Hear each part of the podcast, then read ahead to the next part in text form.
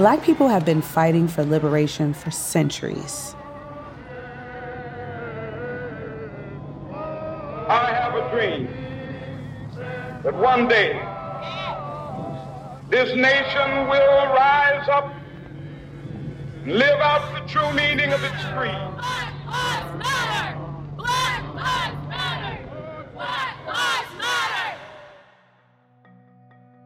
One question that continuously rises to the surface as we see generations on this fight is what does the quest for Black liberation look like? For me, it looks like everyone having access to healthy foods no matter where they live, no matter how much money they make, and no matter their particular beliefs in life. According to Feeding America, an estimated 24% of Black people in the U.S. experienced food insecurity in 2020. You might have heard of these experiences being called food deserts or food apartheids. There are many food deserts and food apartheids in various cities across the United States. That looks like several things. It looks like going into a grocery store and having very limited access to fresh produce. It could also look like having said fresh produce only accessible if you've driven any particular amount of miles, maybe 20 or more, outside of your immediate neighborhood. Growing up in Detroit in the 70s and the 80s, I didn't experience food deserts very much, but over the past 25 to 30 years, I've seen a very deep change in the city. Food deserts and food apartheids are far more common than I'd like to admit. But it also got me very curious as to what people are doing to create food liberation in not only Detroit, but various cities across the United States. I think today's story is really going to hit home about what people are doing to make a change in their communities.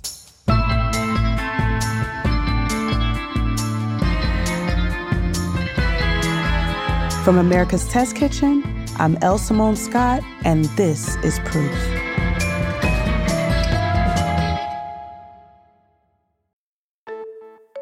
The world of food is vast. That's exactly why Auguste Escoffier's School of Culinary Arts offers a wide range of programs. Take a class in plant based culinary arts, or hospitality and restaurant operations management, and so much more. With campuses in Boulder, Colorado, and Austin, Texas, Escoffier focuses on food innovation and technique development. And if being on campus isn't the right fit for you, Escoffier offers 100% professional online diplomas and degrees with real world externships. Graduates can enter their careers with practical skills and knowledge, setting the stage for career success. If you want more information, visit escoffier.edu to learn more. That's E S C O F F I E R dot edu.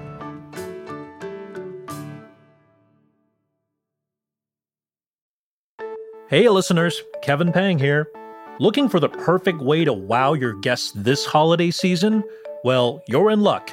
Driscoll's sweetest batch blueberries are a one of a kind proprietary variety, which are extra sweet, juicy, aromatic, and crisp. To top it off, they add a pop of jewel tone color to any holiday charcuterie board. For more grazing board inspiration and to learn about Driscoll's berries, visit driscolls.com slash proof. That's D-R-I-S-C-O-L-L-S dot com slash proof. Driscoll's, only the finest berries.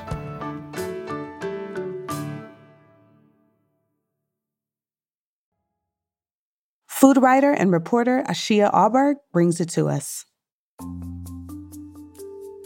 Muhidin Libah was living in Syracuse, New York when he received a call that would change the trajectory of his life.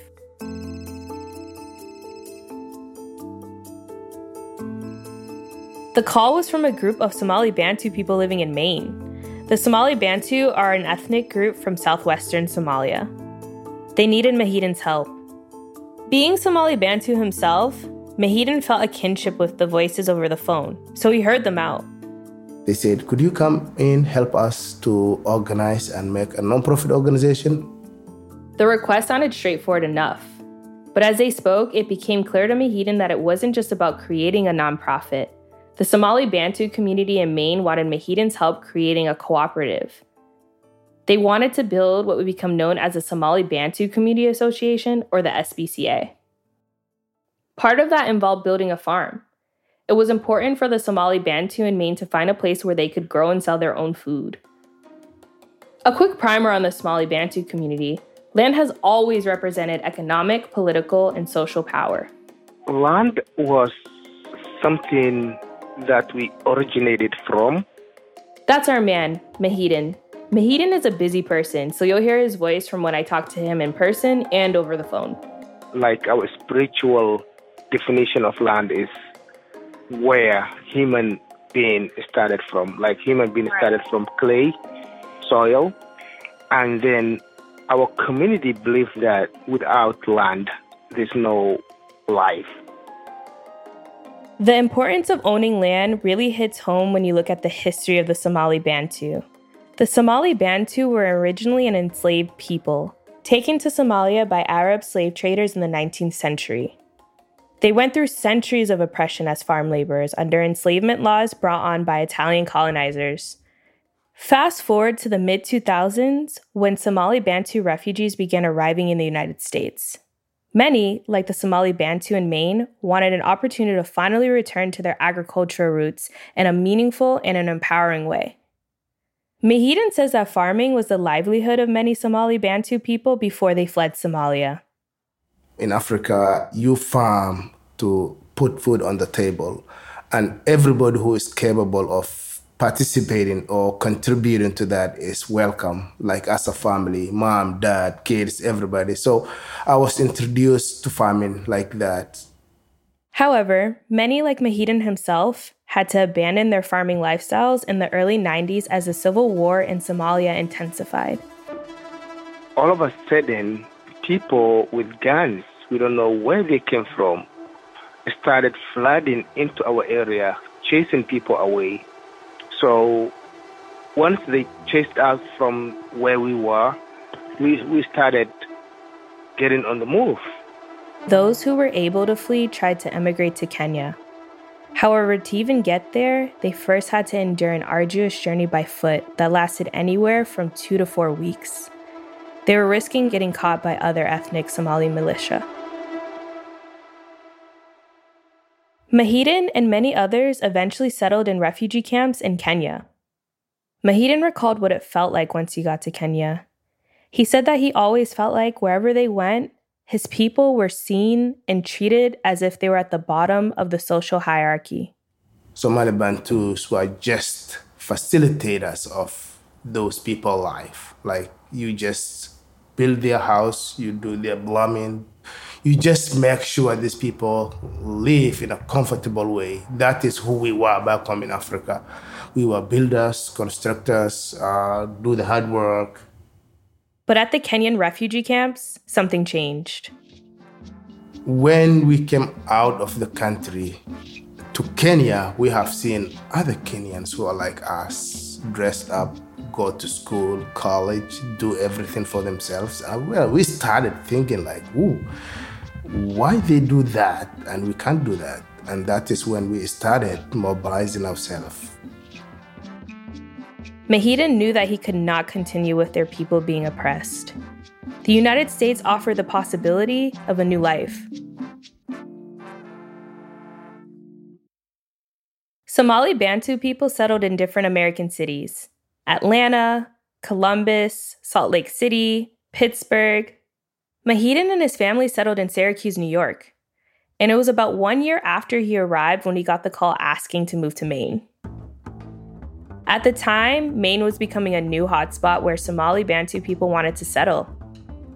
Starting a community organization and a farm was a large undertaking for anyone to consider. But Muhidin was one of four people who went to high school in the refugee camps in Kenya, and he spoke English. While in Kenya, Muhidin also founded a school. I started a school called Somali Bantu Primary School. So, coupled with Muhidin's ability to speak English, navigate complex nonprofit paperwork, and skillfully farm, it became clear why Muhidin was chosen as their potential leader. Muhidin found himself liking Maine. The ruralness, the fresh air, you know, you can breathe without smelling the fume. I'm like, okay, I like here. And then I sent my family to here in October of 2005. And then that's how I completely moved to Maine. Maine was appealing for many reasons, but what was most promising was the prospect of farmland. According to the Maine Farmland Trust, there's over 1,300,000 acres of farmland in Maine. Muhidin's first item of business was figuring out how they were going to organize a nonprofit that would run the farm. Muhidin wanted to create an organization that was for Somali Bantu and by Somali Bantu. In a sense, they were starting an affinity based movement, or a collection of people organized based on shared identity, characteristics, or life experiences. And Muhidin believed that the only way for his people to become liberated was to do it on their own terms. Our job as a nonprofit running person was to uplift people who are on the lowest a human being can be. But it wasn't going to be easy. The first barriers that Muhidin encountered while starting his new life in Maine were mainly administrative. While trying to secure land, he didn't have access to credit. He also had to navigate the complex legal language when it came to land leases. Muhidin says the systems were very different from the ones he was familiar with. Back home in Africa, you did not need a lawyer to draft a lease. Like, lease was always verbal and ended in handshake. And 99% of the time, people followed the agreements. And then there was the issue of having to navigate racism and discrimination in Maine. When the refugees began arriving 15 years ago, many longtime residents were resentful. Lewiston's economy was tanking, businesses were closing, jobs were scarce. The newcomers were seen as welfare freeloaders. In this 60 minute segment, a Somali Bantu store owner is interviewed about her experience, which sounded all too familiar to Muhidin. They say, Why you come here? Uh, go back where you come from. People think we are in Maine just for welfare benefits. We do not want to work. And when I say we, it, it was about us, the Somalis. Muhidin recalled the time he was trying to purchase a tractor. He was hoping to use it for the farm. I went to this tractor sales place and I'm standing in line. This person is not acknowledging me. I approached him. I said, I'm looking for a used mid-size tractor. He's like, seriously, what tractor? Why? I'm like, I'm a farmer, and I have my money. He's like, you're kidding me. You can't be a farmer. I'm like, I'm a farmer, and I want to buy a tractor. He's like, don't waste my time. And I ended up going online and buying this tractor we have online because I could not even convince somebody with my own money. Experiences like this one, though, only solidified Muhidin's determination to start an organization for the Somali Bantu community. When we return, Muhidin begins building from the ground up.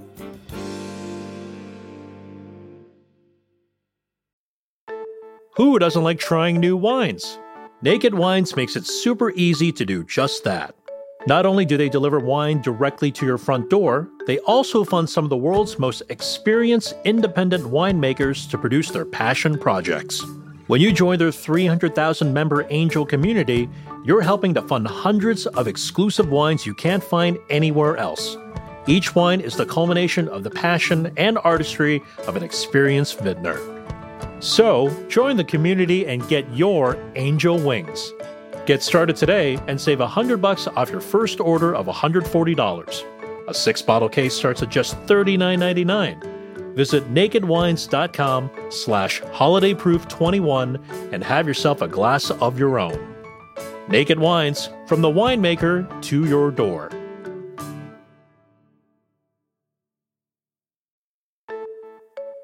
You deserve a kitchen that works for you.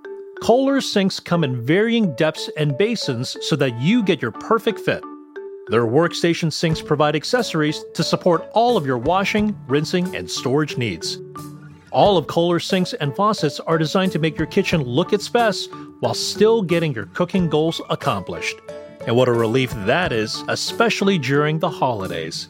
Visit Kohler.com to learn more.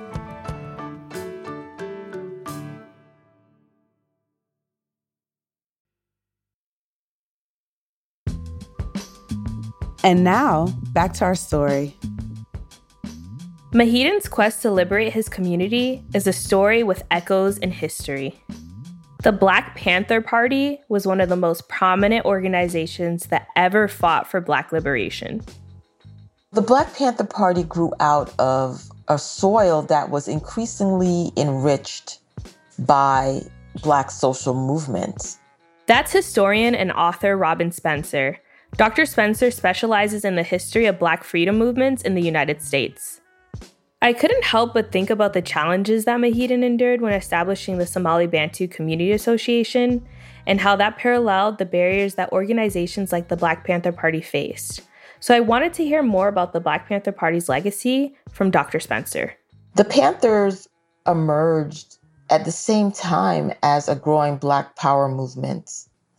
Black Power was premised on Black pride, Black solidarity, Black unity, this idea of digging deep into common roots, valorizing an African ancestry, seeking common ground. In a documentary about the Black Panthers' legacy, a member named Dhoruba bin Wahad explains what the Black Panthers wanted.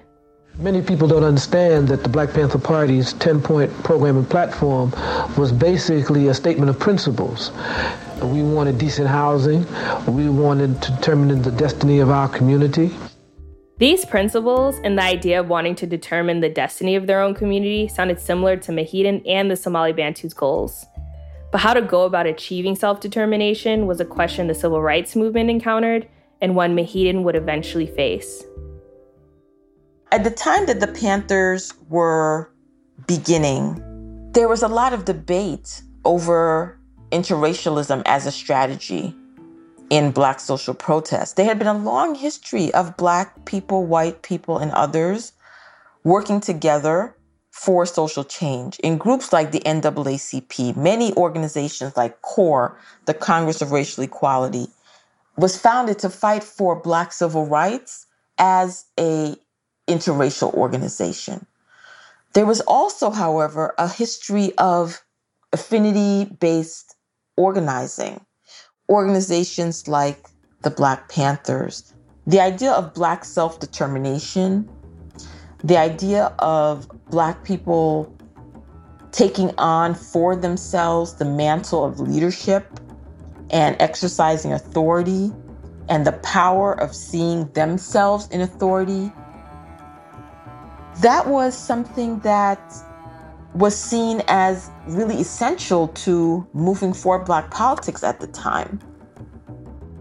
Should the Somali Bantu community seek out allies and pursue an interracial strategy in their quest for farmland? Or should they keep it an affinity based movement and go about it on their own? Muhidin was torn.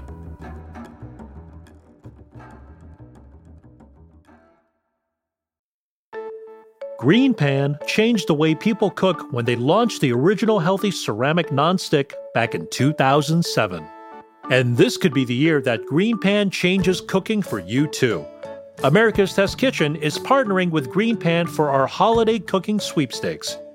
Proof listeners, here's your chance to win a Valencia Pro Ceramic Non-Stick 16-piece cookware set, a Green Pan Premier Slow Cooker, a Green Pan Premier Essential Pan, and a Green Pan Gourmet Grill. Enter now by visiting our Instagram page at Test Kitchen by January 7th, 2022 for your chance to bring home the Green Pan Grand Prize this holiday season. Green Pan, what you cook on matters.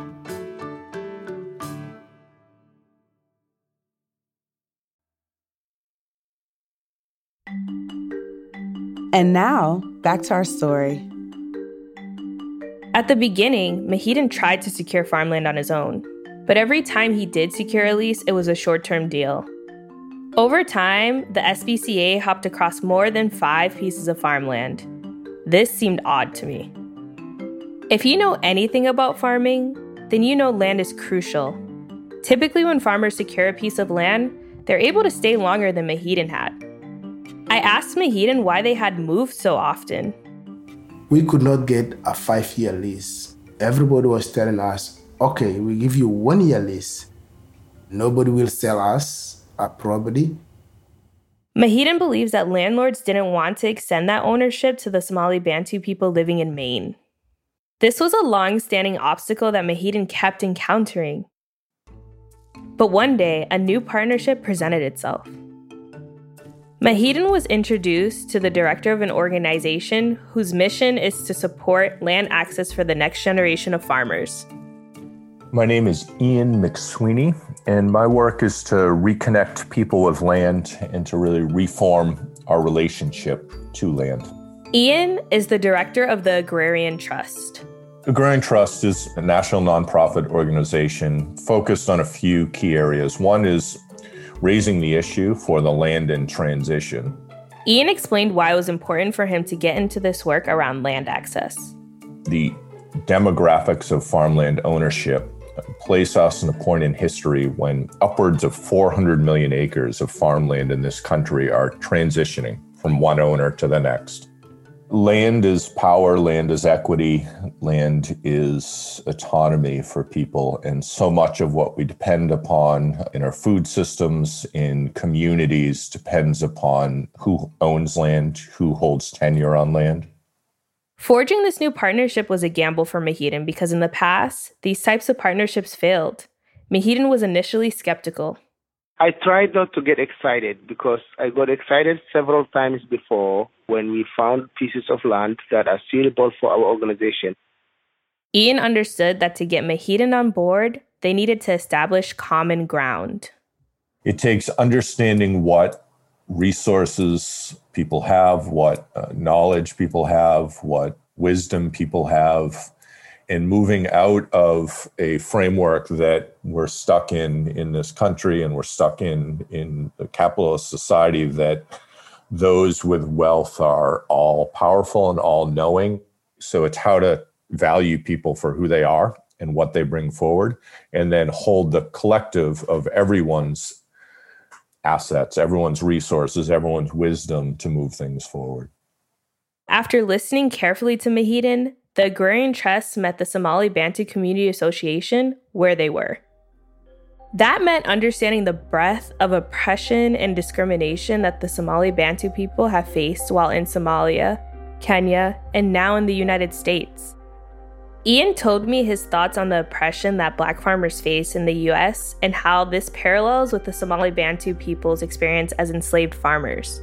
Newer first generation black farmers who come here as immigrants, refugees, as new Americans, and black farmers who have been here for generations since they were stolen from their land and separated from their community and enslaved and brought here to build wealth for um, white landowners, um, and and so they have been here for generations, and and they have quite a different story than new Americans coming in here. But you know, both face because of the color of their skin the significant racism, and both face a, a reality where land theft goes on daily.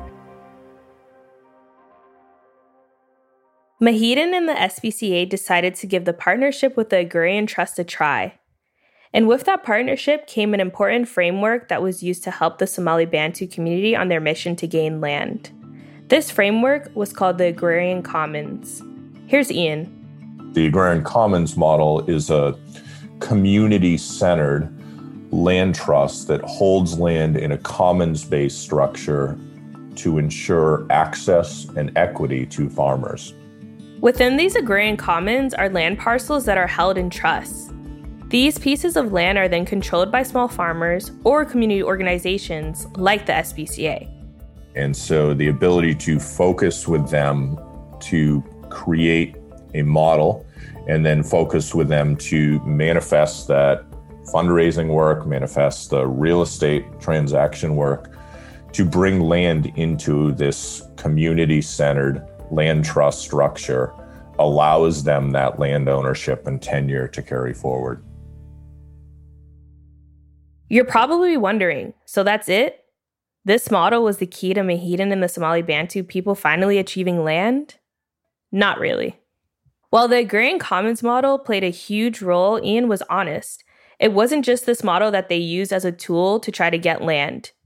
It was also, in Ian's words, we Agrarian Trust are a, are a white led nonprofit. We in partnership with the Somali Bantu Community Association, were able to leverage the color of our skin in ways that they were not by themselves. So our collective work was able to go further than individual work might have.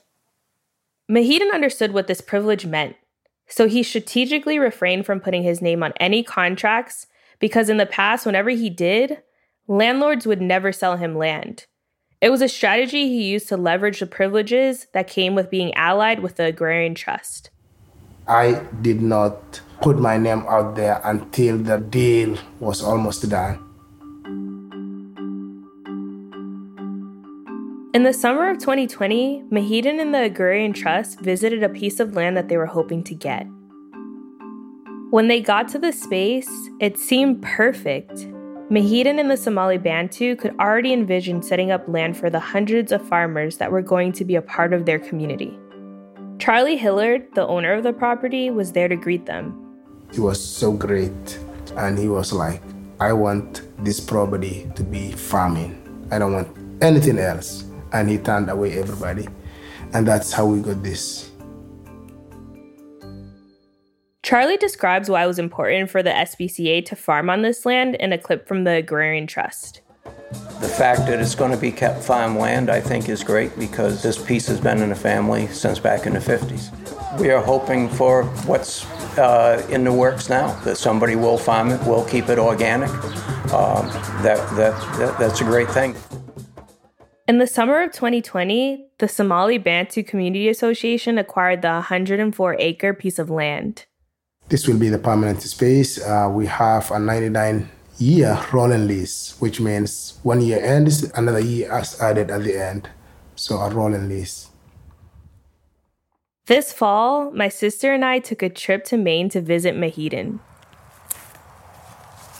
Yeah. Oh, wow. I planted in June. And what's uh, the name of this corn? African flint corn. Wow. As we were driving through the rural landscape, my sister and I were a bit uneasy. It was our first time in Maine, and all we could gather from our surroundings were open fields and, on the occasion, an outdated Trump sign.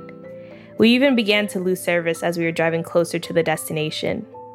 Though I am not Somali Bantu, I empathize with what it means to be a black person in a predominantly white space. It was approaching the moment my sister and I were about to start panicking at the loss of phone and GPS service when we saw a sign that gave us a sigh of relief. It was a wooden sign with a beautifully painted corn symbol and big black words that read, Liberation Farms. Liberation Farms has become a critical program for the Somali Bantu community living in Maine. In partnership with the Agrarian Trust, Muhidin and the Somali Bantu community raised hundreds of thousands of dollars to acquire this land. They received tremendous support from individuals, businesses, farmers, organizations, and foundations all across the country. When my sister and I visited, there were acres of luscious green land. A dozen goats greeted us, and the structures of hoop houses were starting to be built. After listening to Muhidin tell us how the farm supports Somali Bantu farmers in their community, we could envision what having all this space would allow them to do in the future. Their dreams of owning permanent farmland were finally becoming a reality. For the first time, we have a piece of land which any Somali Bantu can drop in and walk around without anybody being interrupted, without somebody asking you are trespassing into my property. And this is huge piece of land. It has a green land. It has structures, buildings. It has goats that you can watch. Muhidin told me why they picked the name Liberation Farms. Liberation Farm was taken by the farmers. We had this big meeting. We had four names, and for the farmers to pick one of them. This was all written in English. I had to interpret, explain, discuss what every piece was. And people were like, that one, Liberation Farm, that one. Now we have been liberated. Liberation may have different words in different languages. But what remains true is the power that the meaning of liberation holds. It's important that there are spaces for communities who have been oppressed to come together and define what they need in order to move forward. in order to feel liberated, says Muhidin. Individuals who are here right now knows what it means to have a peaceful transition. Right now, we know we can't take for granted that liberation will be something that's readily available. You know what we went through, the states, all the hardship, all the problems. So right now we have been liberated. Now we have a farm, we have everything we needed. Muhidin has dreams for the future of black liberation in Maine. He and the SBCA plan to welcome more than 200 Somali Bantu farmers to their farmland. They plan to harvest flint corn, which can be used to make Somali dishes like mufo, a delicious flatbread, and soor, a cornmeal porridge. 10 youth are also a part of the SBCA's Kashiki Youth Culture Program. Seven of them are African American, and the other three are African. Maine will no longer be the whitest state. Plus, there are other African Americans who are moving to Maine who would not before because now we have enough blacks, so they will be comfortable coming to Maine and living in Maine. Before they could not because they were scared what's going to happen. So now we are placeholders for others who would be interested in coming to Maine, and the impact will be huge.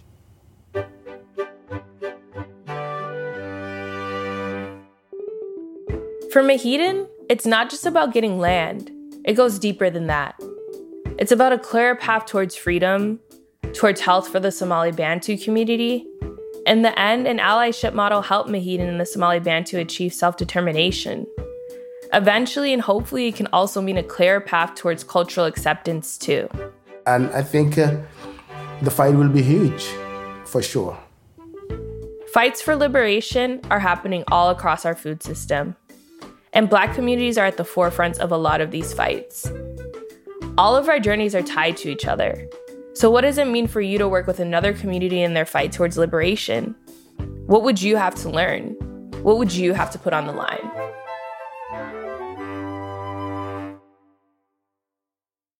Thanks to Ashia Aubourg for bringing us this story that was originally reported for Cuisine Noir to stay updated and to support the Somali Bantu community, check out the podcast notes to access their website.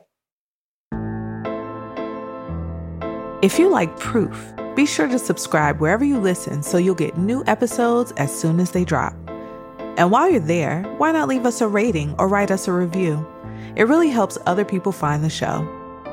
This episode of Proof is hosted by me, Elle Simone Scott and the podcast is made by the following cast of characters. I'm Yumi Araki, the managing producer. I'm executive producer Caitlin Kelleher. I'm senior producer Caroline Rickert. I'm Terrence Johnson, and I'm the associate producer. I'm Bridget Lancaster, creator and the founding host and producer. Scoring, sound design, and mixing by Matt Boynton and Anya Gzeshik of Ultraviolet Audio. Brian Campbell of Signal Sounds composed our theme music. Additional music by Kyle Forrester and Jordan Pearson. Ken Margolis is our director of post production, and our line producer is Diane Knox. Fact checking and additional research by Angela Yang. Special thanks to the editor of Cuisine Noir, V. Cherie Williams, who assigned this story to Ashia. Jack Bishop is the chief creative officer of America's Test Kitchen. And David Nussbaum is America's Test Kitchen CEO. Thanks to our sponsors for this season Color, Naked Wines, Auguste Escoffier School of Culinary Arts, Green Pan Cookware, and Driscoll's. Proof is a production of America's Test Kitchen.